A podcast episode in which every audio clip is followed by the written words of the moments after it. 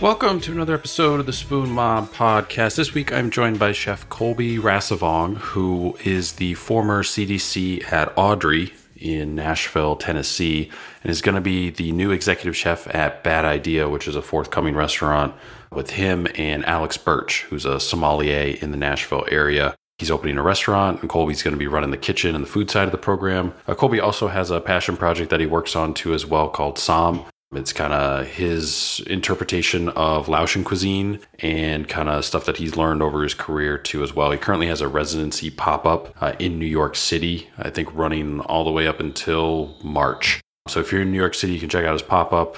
It's Full Grace's Laundromat, and you can go to their Instagram page and reserve tickets for his pop-up through there, or you can check out his Instagram too as well. But I wanted to have Colby on just because he's kind of been a mainstay in the Nashville food scene for a number of years. He spent almost a decade of his career in Nashville, so he's seen a lot of the changes that the food scene's gone through as new restaurants have opened and people have moved to different concepts and stuff like that too. So he spent a good chunk of that in the world of Sean Brock, working at Husk in Nashville, the McCrady's in South Carolina, and then also obviously at Audrey for the past couple of years. Was part of the opening team with the restaurant there and has been there for 2 years, but has recently just departed and is working on his pop-up and everything in New York, and then we'll be running the kitchen and Bad Idea once it opens next year, kind of probably late spring, early summer 2023. You can follow him on Instagram. It's at Colby Rasavong. So Colby Rasavong. You can also follow his pop-up SAAM. It's at SAAM, SAAM_Nashville. And then also the new restaurant that he'll be running, Bad Idea, which is at Bad Idea Nashville. So we talk about his career, how he wound up where he's wound up, you know, time working in New York too as well, and then kind of what the plans are for Bad Idea food-wise and pairing it with the wine that Alex will be coming up with and all that stuff too. So it sounds like it's a really cool concept, and that's kind of when I was reading about it. I was super excited about it. It's something unique that doesn't really exist in Nashville, and so I definitely wanted to have him on to chat about it and everything. So we'll be looking forward to trying that out sometime next year once it opens. But you can follow us on Instagram too as well, at Spoon Mob. We're on all the other social medias, either Spoon Mob or Spoon Mob One. Check out the website, spoonmob.com. We have different profiles for everybody who's been on the podcast. Any updates since they've been on, we put up there.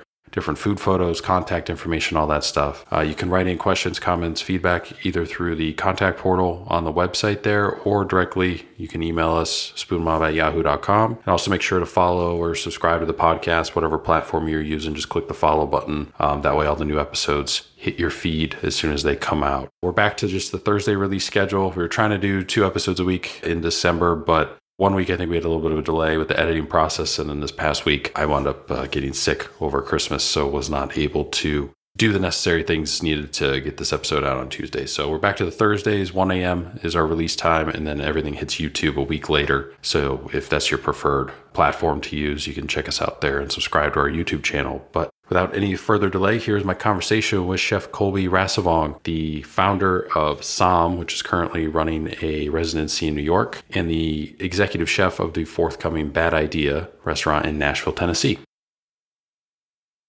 Cool. Well, thanks again for coming on the podcast. I think you're in New York right now, right?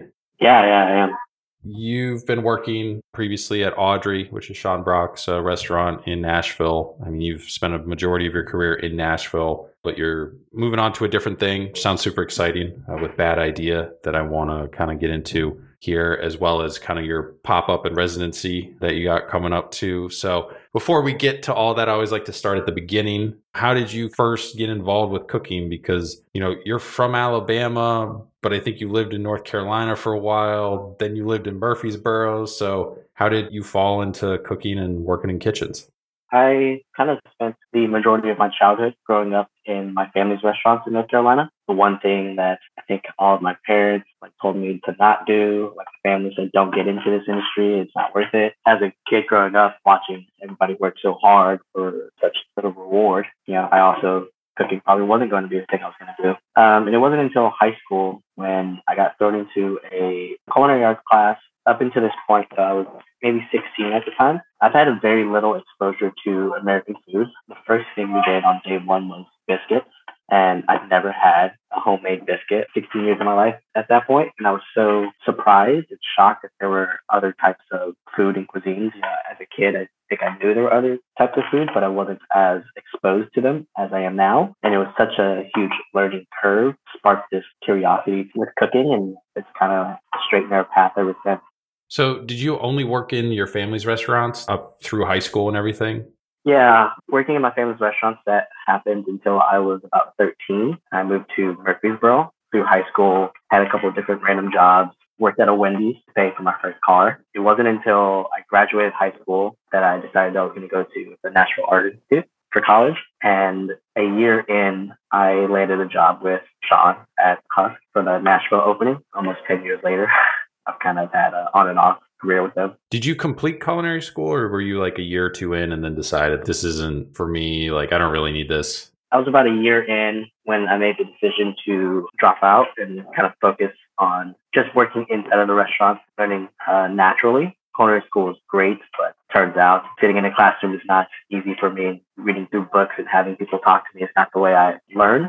You've worked in a bunch of different restaurants with a bunch of different people. If someone asked you, hey, I want to become a professional chef one day, open my own restaurant, do you think I should go to culinary school? What would you tell them? Yeah, I would tell them, everything is based on your current situation and how much you're willing to put into it. If you're somebody who's fresh, who's never picked up a knife, is looking just for the basics, has the means to go to school, that's definitely a great way to go. There's so many networking that you can get access to by just being in a culinary school, right? But if you're somebody who is maybe not so much financially equipped to take on such a huge debt and loan, then, maybe start browsing YouTube. There's so many great ventures on the internet now that you can learn everything, anything you want to know. The internet has become such a large part of this industry, and the way that I think, I'm able to reference, what people are doing in Paris or Japan just by simply getting onto the internet. And it kind of helps me grow exponentially because it's opening up a whole new world. And I think that's the same with, individuals who just want to learn how to cook a pot of rice. So, cooking school is great, but I think there are definitely other options. Why did you decide on the Nashville Culinary Institute, in the sense that you have family in North Carolina, Johnson & Wales is over there, obviously, CIA, but that's super expensive too as well, like you kind of touched on, but there's all these different culinary schools. So why did you decide to stay local? Was it just family was there and it was affordable, or? Yeah, exactly. My family was close. The tuition with Tennessee, there's a lot of grants for people that live inside the state. It was something that was a little more affordable for us at the time. There weren't many other options. So how did you wind up at Husk on the opening team there with the Nashville restaurant? Because you're in culinary school. So did you hear about the restaurant and just applied, or did somebody reach out and was like, hey, this place is looking for people. They're going to open soon. I was working part-time at a restaurant in Nashville called Kane Prime. It was a steakhouse. Doing my externship there, I was able to get a part-time job, and was doing that during culinary school. And one of the line cooks at the time mentioned to me, like, hey, have you heard of this guy, Sean Brock? He's coming to town. Probably going to open up a restaurant. Everybody's going to work there. You should think about working there. And with little research, I tried reaching out to him, and the website was barely up. There was no email to contact anybody. There was so much mystery of what was happening with this space. So I ended up reaching out to him on social media. And, a few weeks later, I send them an email, and everything just goes dead silent. I don't hear from them for about a year, fresh out of culinary school, probably definitely not enough experience. So I just let it go, continued this job. And a year later, I get an email saying, hey, we'd love to talk to you. We're finally open. Went in for an interview.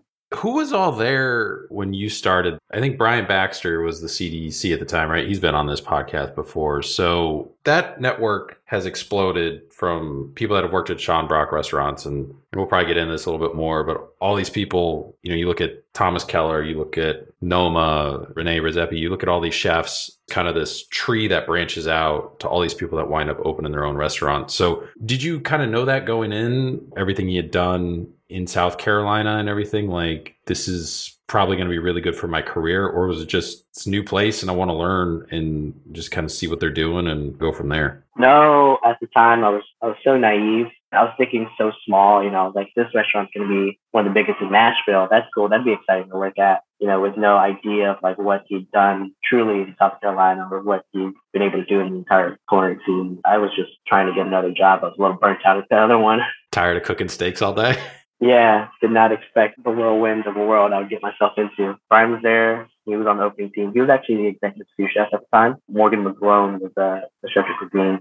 And then there were so many great people there. Brian Lee, Dower Ellis, Brad Horton, Nate Leonard, Katie Cox, just some real cooks. You know, it's hard to find those kind of people these days. Put in those long hours. We shouldn't have to anymore, but man, there were just some straight animals, dogs in that kitchen. If you have one, give me your best Brian Baxter story from your time working with him. You know, when I think of Brian, I think of such a great leader and such a great friend. We've had so many great nights out dancing together and just being individual as opposed to, you know, having that strict, my boss, working for him attitude. I remember there was a time when it was my last day. I was about to move to Charleston to work at McCrady's, and he was like, I'm going to take you out and I'm going to show you kind of like the real lifestyle you should be living in Charleston, which included getting me absolutely blacked out drunk and letting me throw up and sleep in my own vomit and then picking me up the next morning and dragging me to work my final shift. That's Brian Baxter. Did you say dancing in there? Yeah, we used to go out to the 675 spots. It was every Monday. It was $5 to get in. They played old school Motown music. We used to just cut the rug. So like you mentioned, you eventually wind up moving to South Carolina, working at McCrady's. How did that opportunity come about? Did they have just kind of this internal network where it was, hey, if you ever want to try something different, we have these other restaurants that you could kind of move to if you're up for, you know, relocating? Or how did that all kind of materialize? Because you were at Husk for like 2 years or so before that, right? Yeah. By this point, you know, I've kind of come to know, you know, Sean and, you know, what he was capable of, and know the food scene a little more. Talked to Sean one day. I was like, hey, you know, I think this is the end for me here at Husk. You know, I think I've come to see and do as much as I can at this point, and there are other opportunities in the world that I want to take. You know, he just said straightforward, what about Charleston? Have you thought about McCrady's? And time again, no, you know, looking to experience another chef, another world, and trying to expand my outreach. But the more I kept thinking about it, McCrady's is one of the best restaurants in the country. Why not move there, experience the other side of Sean? Because Husk and McCrady's are way too different styles of cooking and thinking, even geographically. That was, I think, such a great move on my part as well. It allowed me to grow within this company and also as the chef that I wanted to be. What's the biggest difference between the two restaurants? Aside from, obviously, styles, you know, McCrady's more of a tasting menu restaurant versus Husk, which is, you know, a la carte and stuff like that. But what was kind of the biggest difference that you noticed almost right away between cooking in both places? You know, geographically, you know, in Nashville, Husk was focusing on, you know, Middle Tennessee. You know, the products and ingredients are different, whereas Charleston was on the coast. So you're seeing more fish or islands, heirloom varietals being grown there. And then the techniques that are being applied are just way more advanced. Husk, we were maybe buying misos, like really great misos from the Momofuku group when they had those coming out. But, you know, in Charleston, they're making their own misos. Were there any notable differences between the food scenes in the cities at that time when you're there? I don't think Nashville was quite as established maybe at that time. It was kind of on the come up. And then Charleston's, you know, this southern mecca almost. Were there any drastic differences? So drastic. I mean, Nashville still is, you know, with all the great chefs that have moved to town, it's still very 12-ounce steak on a plate with wad of mashed potatoes. Anything less than that, and you're going to get some fight back from the guest.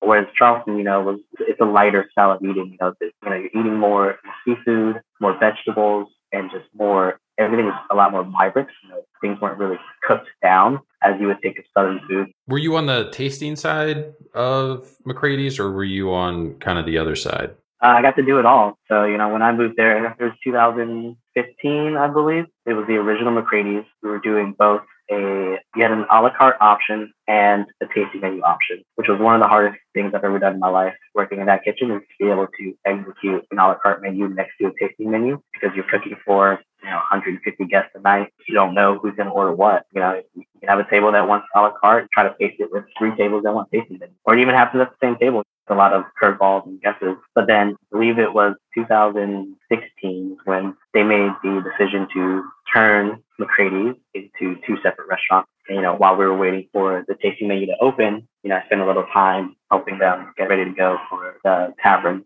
When you're in that situation where you're juggling an a la carte menu and a tasting menu simultaneously every night, what is like the one thing on the menu that you're like, please don't order that one thing? Long prep time, or, you know, you have to pay a lot of attention to it and you got this other stuff going on. Like, what's that one thing that you were just like, please don't order that? there was this one salad, Sean being Sean and McCrady's being the restaurant that it was, never like a salad that you just kind of toss it in a bowl and dress and put it on a plate. We had this one salad at the time that had, I could have sworn it was 50 touches. And, you know, you're touching this plate 50 times for one plate, and you're doing two of them for the tasting menu that are half size. And then all of a sudden you have three, you know, a la carte size portions, followed by 8 tasting menu portions, followed by another single a la carte portion. Oh my God, I have, you know, now 12 plates that I have to touch 50 times individually. As a normal human, like, I just don't have that kind of speed, or no one does. I think after that, you kind of wind up moving out to California for a minute, Santa Barbara.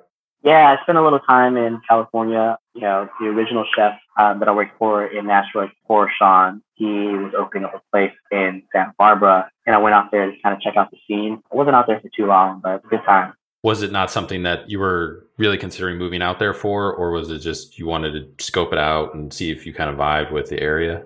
I moved out there. I was out there for, I think, about 8 months, and then I got some really bad news. My aunt had come down with cancer, made the decision again to move back to the East Coast so I could be a little closer to home. So when you move back to Nashville, you move back for family and everything. What kind of happens then? You wind up back at Husk, right?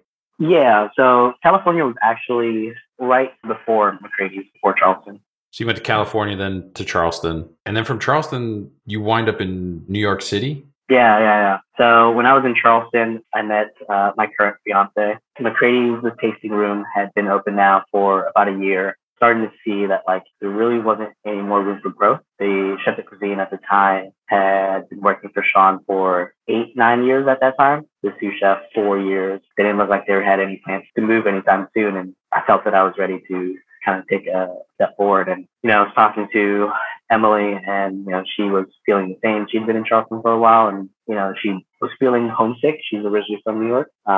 We made a decision again to kind of pick up everything and move to New York together. Moving to New York, had you been to New York prior to that? I took one trip to New York like a month before we actually moved. Basically, I'd never really been to New York for like any length of time or multiple visits or anything. So it was pretty fresh for you, right? Yeah, I took a trip. I was like, you know what? Let me take a trip to New York. I'll see what it's like. And if I like it, I'll move with you next month, right? I get to New York, and the first night I'm here, I go and visit a friend, Hugo, who is the chef de cuisine at Rulozin. He was the CDC at Cosme had a sister restaurant in New York. I can't remember the name, but they were just newly opened. I went to go see him. He took care of me. I had a great meal, but he was like, hey, I'm going to go to this party tonight. EMP's having a party. I'm like, cool, let's go to the EMP party. You guys want to go to the EMP party in New York City, right? We go to this party. They just won the best new restaurant, and they just shocked the world by telling everybody they're going to close down through renovation. And so somehow I end up at their closing party in New York, and like Questlove is DJing, Daniel Hume's on top of tables dancing, everybody's just having a good time, and it's all wild and crazy. And like in that moment, I was like, no way, I'm not moving to New York City. So when you get to New York, how do you kind of decide where you want to work, where you want to apply to? Because there's all these restaurants. Very rarely is any restaurant like, no, we can't use another person in our kitchen. So what criteria did you use to kind of find your next opportunity? So I was really stubborn, and, you know, I was looking for a sous chef position, and, you know, I reached out to every large restaurant that I could think of. But in New York, it's tough because we've never worked in a Michelin-starred restaurant. Probably not going to get a sous chef position. That was tough to kind of swallow. When I started looking for other positions now, I actually came across a guy who, his name was Brad Willett, who had a restaurant in Brooklyn. And he was friends with the old chef de cuisine that I worked for at McCrady, Dan O'Hind. We started hanging out for a little bit. We just come work at the restaurant. So I joined the restaurant sous chef. But eventually you wind up being an executive chef in New York too, right? I think it was Little King. Yeah. That came to a little bit later on. You know, I had a friend who was bartending at the restaurant, and he was like, hey, you know, they're looking for an executive chef. You want to meet the owners? And so I did, and I went and met with John and Sam, who were the owners, did a tasting for them. We kind of hit it off. I took the job as the exec for wine bar Little King. And then I think it was 6 months after that, they came to me and said, hey, we want to open another restaurant in Bushwick, do that as well. And that ended up becoming Benelux, a Belgian beer hall, way out of my comfort zone. You know, I had no idea, any idea of like Belgian cuisine or food. And I kind of just did it for them, hoping that we continue that relationship and maybe one day build another restaurant. Because inside of the space, there was a beautiful back area that I was hoping that could eventually become something similar to Blanca at the time. So when you take on your first executive chef position, did you feel that you were ready to run a kitchen and everything like that? Or was it just kind of the opportunity presented itself? And it's like, well, I mean, obviously I got to take this. Yeah, you know, the opportunity was there. You know, the eagerness was there, the excitement. Was I ready? Probably not. I got thrown into a position that I definitely didn't know how to handle. Not necessarily meaning I couldn't handle it. Very quickly found the ways to make it happen. But, you know, a little more guidance and a little more teaching probably would have been the best case scenario. But at that time, I wasn't really cooking what I would consider my food now. It was all my ideas on a plate. What was kind of the biggest challenge that you faced? Was it the ordering system, balancing books? Yeah, I mean, the hard part was just, you know, defining my identity. It's hard to teach others if you don't even know what you want to teach. We were cooking all this food and like I had all these ideas in my head, but I couldn't get them out to anybody else. You know, it was hard explaining like how I wanted something, I don't know, diced or pureed stuff. And I was lacking a lot of confidence, which is a huge part in taking your first executive role. You know, you need to be confident in your voice and the food that you're cooking. For the tasting, when you interviewed for the position, was it like a mystery basket or was it just, you know, cook us 3 courses, 5 courses, whatever you want? Do you remember what you cooked? It was a very casual thing. You know, we were supposed to do something at the restaurant, and I think they had a babysitter issue, so I ended up packing everything that I bought from the restaurant and moving it to their house. But it was like, it ended up just being like an entree, just roasted chicken with like strawberries and a sauce Amadi. Very simple. Kind of the idea that I wanted for Little King, just very simple Parisian like comfort food. When you help open Benelux, it's a beer hall. That style of cuisine is kind of Belgium, Netherlands region. That was your first time, I'm assuming, both cooking that style and then probably also trying to pair food with beer, because the other place was a wine bar. Yeah, exactly. It was very casual. We wanted it to be very simple. It was in Bushwick. It's going to be such a huge attraction of tourists or people from the city coming to spend top dollar. And it's a very local thing. We needed to be accepted by that neighborhood. They ended up becoming burgers, brats, or a couple Belgian dishes, but like nothing too out of the box. You know, obviously you had up to that point been on the opening team at Husk, but this was also kind of the first restaurant opening that you were leading. So what was the most challenging aspect of kind of running the show, but also opening a restaurant too as well? That was probably one of the harder openings I've ever done because, again, the inexperience of opening the place where you're the one who's supposed to have all the answers. Cooking was easy, you know, putting together numbers was easy, but, you know, it was the how do we train a staff from nothing. My partners, John and Sam at the time, you know, had opened Little King, which is a very small wine bar and a team of like 2 people on the front of house staff. But then Benelux became, you know, quickly a staff of 15 to 20 people on the front of house, 12, 15 in the kitchen. You know, how do we train all these people to move in unison? None of us had done that before. When you kind of look back on your time in New York, that first time, because obviously you're back there now for a little bit, was it as difficult of an environment to cook in as you kind of expected? No, I think it was right on par of what I expected. You know, I know being very naive and young, you know, I knew New York was tough. I knew if you really wanted to be somebody, you need to spend just a little bit of time in New York to really understand the, you know, the work ethic, the energy and purpose of cooking. It's something special. You know, you don't see it kind of anywhere else in the world. You know, California, Tennessee, you know, South Carolina, there's no work ethic like the ones here in New York. What ultimately led to going back home to Nashville? John, Sam, and I started to see that like what I envisioned for the backspace and like a true destination restaurant wasn't going to happen. It kind of made me a little tense, regretful of the decisions, I guess. Starting to not feel it anymore. Sean all of a sudden reached out. Hey, you know, been thinking about you and wanted to see what your interests were in. And then we had a conversation, what it would be, what it could be, and couldn't turn that down. When you're in New York, you kind of wanted to do almost like a chef's table at Brooklyn Fair. Like you wanted to have this backspace, this elevated restaurant back there. That was kind of what your goal was.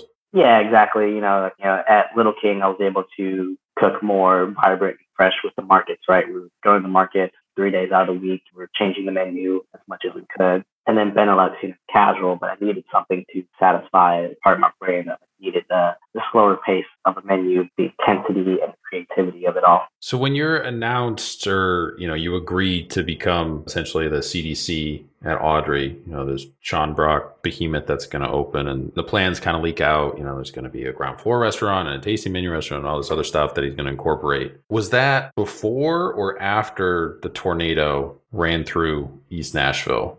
the restaurant was announced before all of that. And you agreed to join before the tornado decimated the area? I agreed to join the project in the summer of 2019. My first day back in Nashville, I flew down there the afternoon after the tornado. But then the pandemic happens a week later. My first official day with the company was March 15th, and that was the day that Sean texted everybody. With those two events happening kind of back to back, essentially, did you worry at all?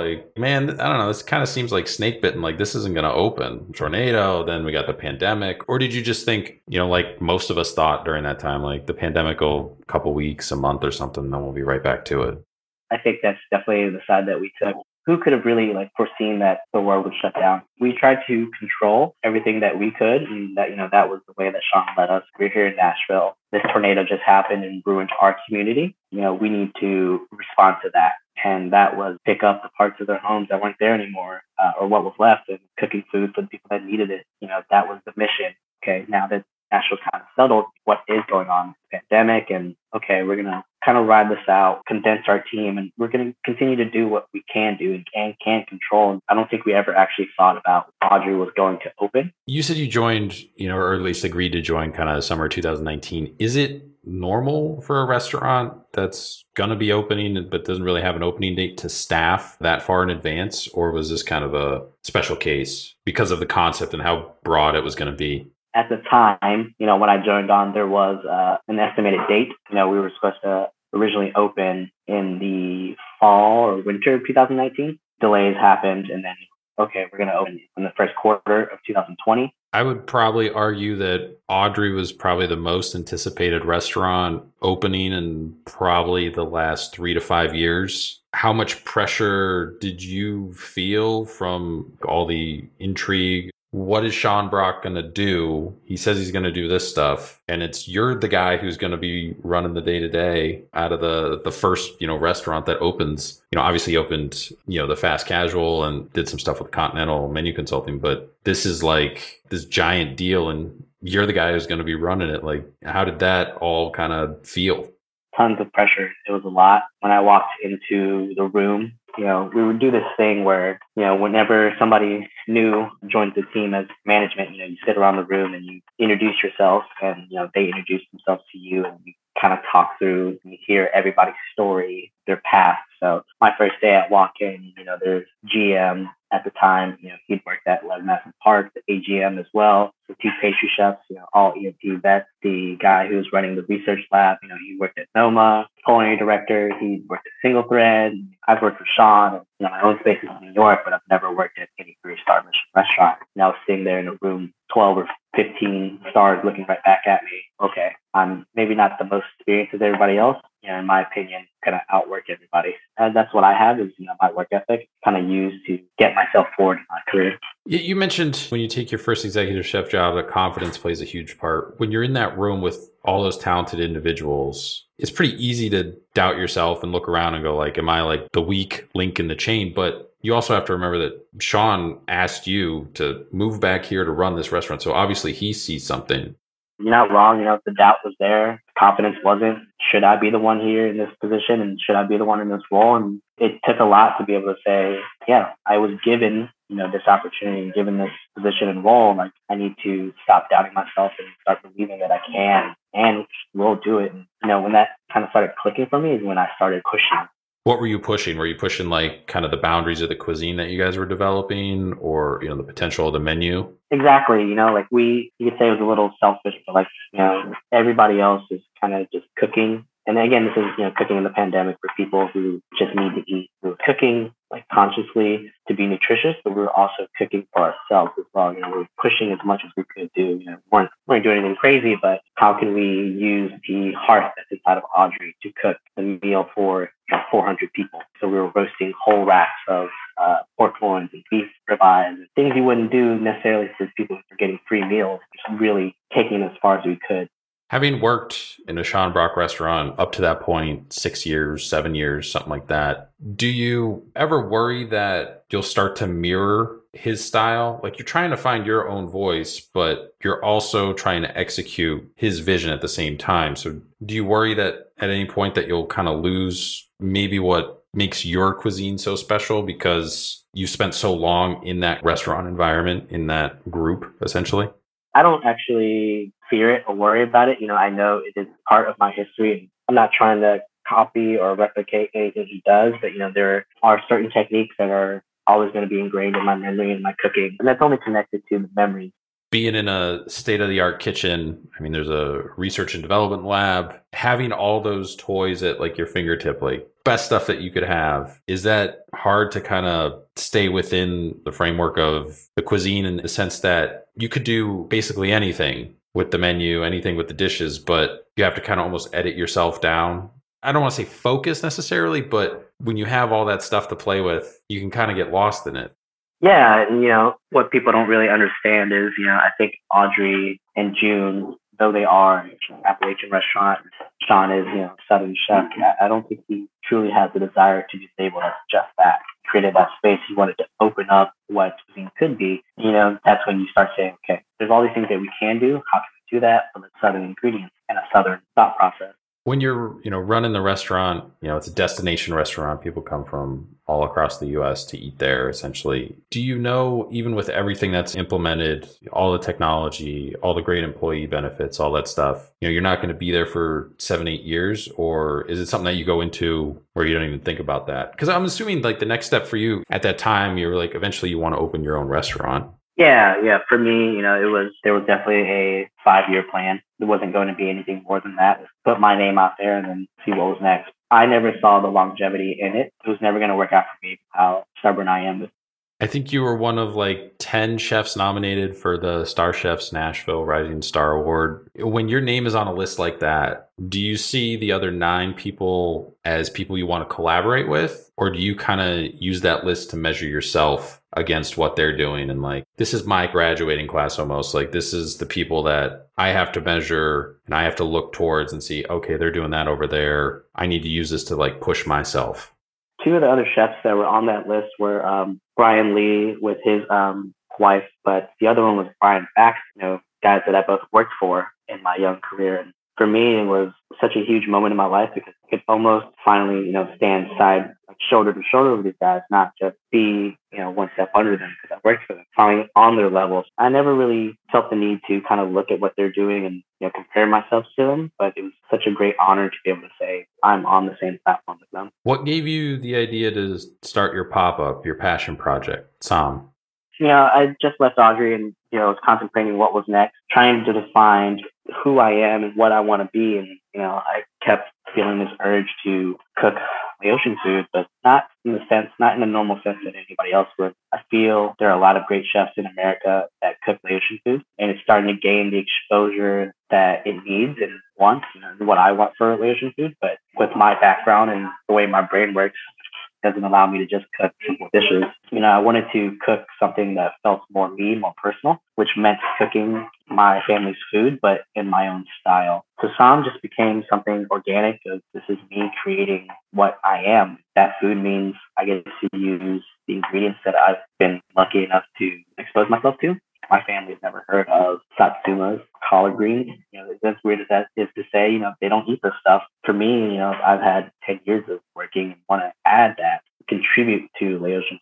So is this cuisine kind of a blend of like almost family recipes, but then also just kind of stuff you've picked up along the way that you're interested in too as well? You're kind of merging them together to kind of, I don't want to say fusion because that's word gets thrown around too much, but it's kind of this blending of your past and family heritage and then also your career thus far. I think I used to be very hard on myself when using the word fusion because of the bad interpretations of it. I think it's okay to talk about that word a little more now, you know, because of who we are as a country. There are many generations of different ethnicities coming together and, you know, children are being born under multiple ethnicities now. You know, that is what American cuisine is. It's not. I don't think we can boil it down so simple as, you know, Southern food just being fried chicken and collard greens anymore. Like, there are Asian chefs in the South cooking what they know and who they are, right? It's the same story of pilgrimage, you know, like, you know, the first generation German Americans here were making sour corn in the Appalachian Mountains. That's just sauerkraut, but with ingredients they have. That's kind of where Laotian food is now. And first generations like myself cooking this style of food, but with ingredients that are only local and accessible here. So that's becoming its own thing. And that's fusion and organic in the right way. Was SOM your first like official pop-up that you ever? No, you know, I've done a few pop-ups. I did a few pop-ups in Charleston when I needed to raise some money to move to New York. Again, all things that weren't necessarily me or who I am now. You know, there were hot chicken pop-ups because I was from Nashville. There wasn't a hot chicken scene in Charleston, so it was pretty easy. Done a few other pop-ups with Sean. Those were his things, but I think SOM was the first iteration of what I'm doing now. Have you ever had the chance to go to Laos? Not yet. Not yet. You know, it's on the calendar for next year. Are you going to different cities or different regions within the country or one specific place that you're looking to target? You know, we're looking at Vientiane, which is the capital. My grandmother lives right outside of the city. So that's kind of the first area kind of thing. Is this something also, you know, your pop-up, SOM, are you going to do that or continue to kind of develop it on the side? Like, do you see this eventually becoming the restaurant that you do want to open? Spoiler, I mean, it's been out there, but you're also going to be the executive chef of a restaurant in Nashville called Bad Idea, which is going to open, I think, sometime in 2023. So are you going to kind of do both essentially? Not do both simultaneously, but still kind of develop SOM while running Bad Idea in the kitchen? Definitely. You know, SOM is, at this moment in time, isn't supposed to be a restaurant. You know, it's about learning about the cuisine that I want to cook. You know, it's diving back into the food that, you know, my mom, my aunt, my grandmother cooked. And you know, I think the ocean cuisine is a very tricky one because recipes were never recorded. You could go ask my mom for a recipe how to make anything. She can't write it down for you. No one writes down anything, right? So recipes are always translated from mouth to generation. So there's a lot of work to be done there, trying to dig up information from her and try to figure out how to cook these things again. But then, you know, it's like, what can I do? How can I add to it? Give a little bit of exposure with the platform that I have now to make it something a little more accepted and a little more casual, right?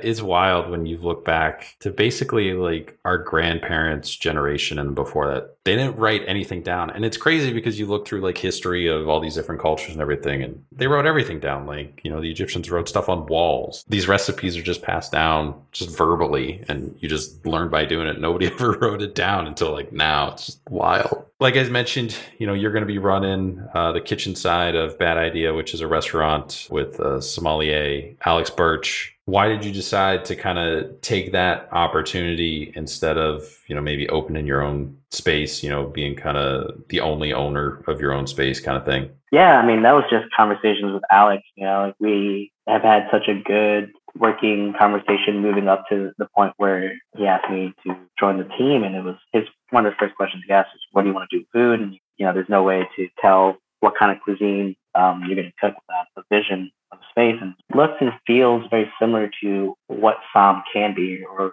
you know, before I even put it out there, you know, I had this almost clear vision of how I saw the food and space and the atmosphere. You know, this space kind of fell into it, and I was like, this could be a good testing ground. And the dishes won't necessarily be fully SOM. This is going to be on the east side of Nashville, right? Like in an old church? Yeah, it's in an old church that was destroyed a little bit by the tornado. It's in the Five Points area of town, and you know it's such a great space, and it's going to be a mixed-use building, but we have the ground level. Are you going to be making food to pair with Alex's wine selections, or is he going to be selecting wine to pair with your food, or will it be a mix of both? It'll be a mix of both. You know, like Alex has such a great palate when to wine. The way he wants to run the wine program is so different than anything I've ever seen or even heard of. So I think it's going to be a fun area. Some nights we'll let the food shine a little more and the wine will be the supporting number, or some nights, you know, it'll be about the wine and the food can kind of take a step back.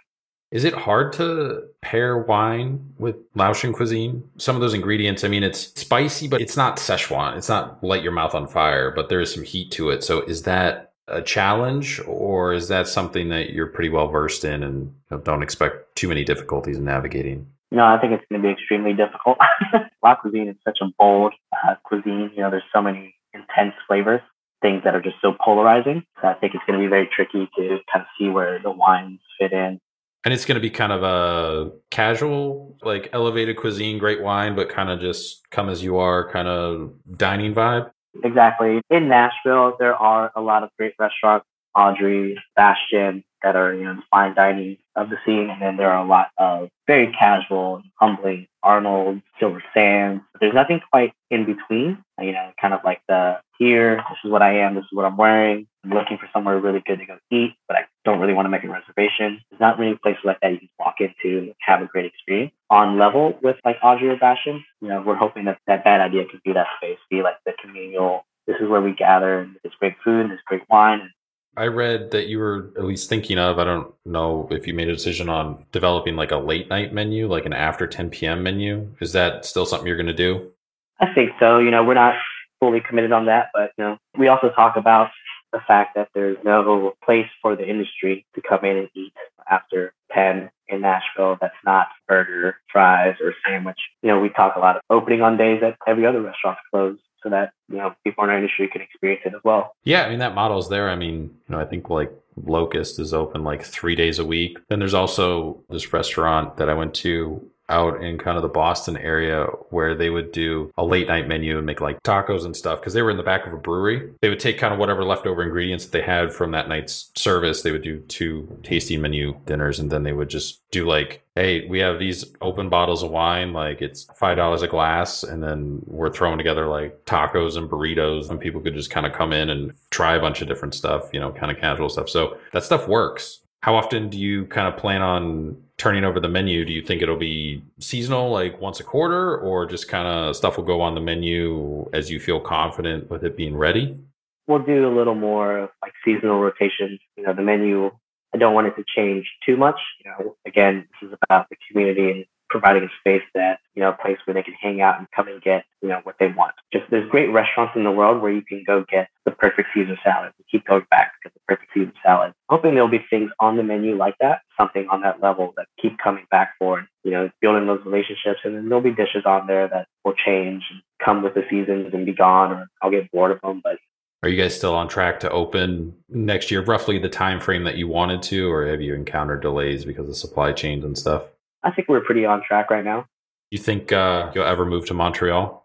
That is a very possibility. Yeah, my fiance, her family's from Peru, New York, which is about 30 minutes from the Canadian borderline. And, you know, we always talk about moving back up north. You know, I think Montreal's been on our list for a while. We visited the city, fell in love immediately. It's close to her family, so definitely up there for us. How are you with the snow and the cold? I love it. Doesn't bother me. I grew up without it, so it's kind of easy for me now.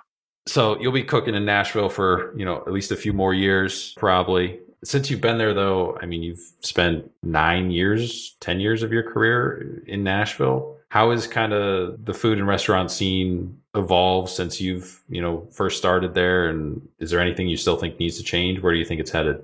Leaps and bounds, you know, over when I first started cooking. So when I first started cooking, it was the steakhouses. They were the most prominent restaurants, and there weren't really much else. But now there are more local chefs that are focused on, you know, sustainability and cooking with the seasons and providing nutritious meals. And I think that's great. And I think Nashville's come so far, but it's got so much further to go. The more that we can convince them to go to places like Audrey, the Continental, Wolfenaru's, and we can really start pushing, or not just cuisine, but the city a little bit more forward, you know, and you'll start seeing places like Kisser, which is Brian Lee and Lena's new spot. This next question comes from the previous guest on the podcast, Chef Rico Torres of Mixley in San Antonio, Texas. He left behind a question for you. If you weren't a chef, what would you want to be doing? Probably music engineering. Is that something you mess around with on the side, like Pro Tools and stuff like that? Or no, but you know, I love music. I love a deep dive into records and listening to the production side of it all. That's part of it, but you know, really hearing the trends, the styles, the equipment that we were using at the time. What's a question you want to leave behind for the next guest? Can be anything. With the current changes in the industry regarding laborers and pay, what are some of the things that they're doing to kind of overcome that gap? This next question comes from one of our listeners. They wrote in, if you could be the executive chef in one restaurant in your city that you've never worked at before, which would it be and why? I would take Khalil's job at Arnold, become the mayor of Nashville. We got a handful more questions for you here. We ask these to everybody who comes on the podcast, so a nice compare and contrast across all the episodes for listeners. Looking back on your career, who would you say is the biggest influence on it so far? Brian Baxter. What's one kitchen item that's not a knife that you can't live without? A Vitamix. Restaurant you'd recommend that isn't your own. So scenario I usually give, person gets stuck in Nashville at the airport, stuck overnight, flight canceled. Locust, if you can get a reservation. They're kind of jerks, you know, they only open 3 days a week. Bucket list travel destination and bucket list restaurant. So places you've never been that you want to go to, and then also a restaurant you've never eaten at, but you still want to visit one day. Bucket list destination, Japan. Bucket list restaurant will probably be Le Chateaubriand. Specific part of Japan, like Tokyo or Kyoto, or just... I think somewhere in the mountains. Haven't really gotten too deep into that conversation.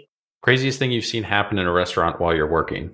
The ampoule system went off. I was standing on the line and everything kind of goes off. You hear this big, like, everything gets dark, no power, and all of a sudden this green flame starts shooting from those the systems. Food or drink guilty pleasures, or anything fast food, candy, whatever that you know is kind of unhealthy for you, but you just can't help yourself? Fried chicken, any and all versions. Do you have a go-to spot for fried chicken or no? It depends on, you know, the accessibility of it all. You know, like if I'm in Nashville, there's not many great options for fried chicken anymore. You know, it's kind of all saturated in hot chicken. As I've gotten older, I can't really handle the heat anymore. So if I'm in Nashville, probably going to Popeyes. You can get spicy if you wanted to, but also the regular fried chicken, great. Favorite Instagram account you follow? Like that one that you never really skip over. You're always interested to see kind of whatever they're posting. I'm trying to distance myself from social media these days. I'm trying to push myself into what I want to do as opposed to seeing what the trends are and following them. Favorite dish, thing you ever cooked, created, you know, you can kind of point to this dish as almost like your aha moment. You knew you could be a professional chef one day. It actually happened not too long ago. I was having a conversation with Byron, who's the owner of Proper Sake in Nashville. And, you know, we were talking about his process and all the leftovers, the sake leaves and kasu, and what can you do with that? Obviously, there's the traditional pickling stuff in it. There's not really much else. I had this idea to turn them into a leadership style noodle for soup. It's kind of just been ever since. This is kind of what SAAM is, in ingredients, and turning them into our dishes. So now, you know, we make a... Salpia soba style noodle with sake leaves. I'm an Anthony Bourdain fan. Not everybody is or was. If you were, was there a moment, episode, scene that always stands out to you about him? If you weren't, was there anybody else who's a, you know, culinary TV personality, Emeril or Julia Child, or somebody that was on TV that you kind of always gravitated towards when you were coming up through your career? Yeah, I'm a big Anthony Bourdain fan. I think the episode where he went to Laos, not only, you know, did he showcase the food, which I think he's always done great, the cultures there that he really highlights, really exciting, powerful, and it's great to see that spotlight. Where can people find you? Social media, website, reservations, plug everything. You can follow me on Instagram. My personal account is Colby Rasavong, which is just my name. You can follow the SOM page. That is my, you know, my passion project for everything that I'm doing these days. That's SOM_Nashville, or you can find us on Bad Idea Nashville. And then you're doing residency at Full Grace's Laundromat in New York City. Is it like 3 months? So yeah, if you're in New York City, come see me. I'll be cooking some dishes from the Bad Idea menus and some dishes from SAAM, and we're gonna have a lot of fun. I'm here until March 6th, I believe. Reservations needed for that? How's that all set up? I believe it's reservations only. Should be able to get through it probably either through your account or the Laundromat account, probably. Through the Full Grace's account. I believe they have a resi. The pop-up, from what I've seen on Instagram and everything, food looks amazing, looks super unique. You know, the concept for Bad Idea, there's not a whole lot of sommelier-owned restaurants or founded restaurants. You know, it's just not an avenue that's really something that I think a lot of people have pursued in that industry, or they've always kind of do a wine shop or wind up working at a winery or just at different restaurants. So when I first read about it, it was super intriguing. The concept just seems, I don't want to say out of the box, but it's just something new and refreshing that's not available in most markets. And I don't think there's anything like that in Nashville too as well. So super excited. We're here in Columbus. We're like 5 hours away. You know, we make it to Nashville every couple of years and kind of overdue for a trip down there. So super excited to try that restaurant once it opens. Otherwise, we'll be following along with the pop-up in New York. I don't think we'll get a chance to venture out that way, but if we do, you know, I'll hit you up. But if not, you know, look forward to seeing you at Bad Idea and continue your career and everything that you're kind of working on. Thank you, man. Thank you. I appreciate that. A big thanks again to Colby for taking some time out of his morning to jump on the podcast and talk about his career and everything, and being flexible with scheduling too as well. Always appreciative when, unfortunately, sometimes we have to move things around, which is not ideal, but when everybody is able to make accommodations, that's always cool to see, because that means they're really super excited about coming on and doing the podcast. So again, you can follow Colby on Instagram at Colby Rasavong, just first name, last name, nothing in between or anything like that. You can also follow his pop-up, SOM. It's at SOM_Nashville, and also the Bad Idea restaurant account, which will be, the restaurant will be opening sometime next year. It's at Bad Idea Nashville. And you can follow us on Instagram too as well at Spoon Mob. Check out our website, spoonmob.com, and make sure to follow, subscribe to the podcast wherever you get your podcasts from. I appreciate everybody who's been listening. I hope everybody had a great holiday break, Christmas and Hanukkah and all that stuff, and New Year too as well. We got a lot of cool stuff on the way, a lot of cool interviews, different guests, some new stuff that we haven't really explored before too as well. So super excited for everybody to hear it, but appreciate everybody listening. Appreciate all the support, feedback, Instagram messages, emails, all that stuff. It's been a great year for the podcast. We're growing every month pretty much. So super excited to see where 2023 takes us. And if you're new, welcome. If you've been here for a while, thank you for your continued support. And as always, you wind up in a restaurant or wine bar or whatever, somebody that we've had on the podcast, one of their businesses, please mention that that you heard about them on the Spoon Mob podcast. It always helps kind of spread the word too as well, and lets those people know that it was worth their time coming on the podcast, and that if they ever need to come back, we always have an open invitation for them. So until next year, which will be next week, we'll talk to you guys later.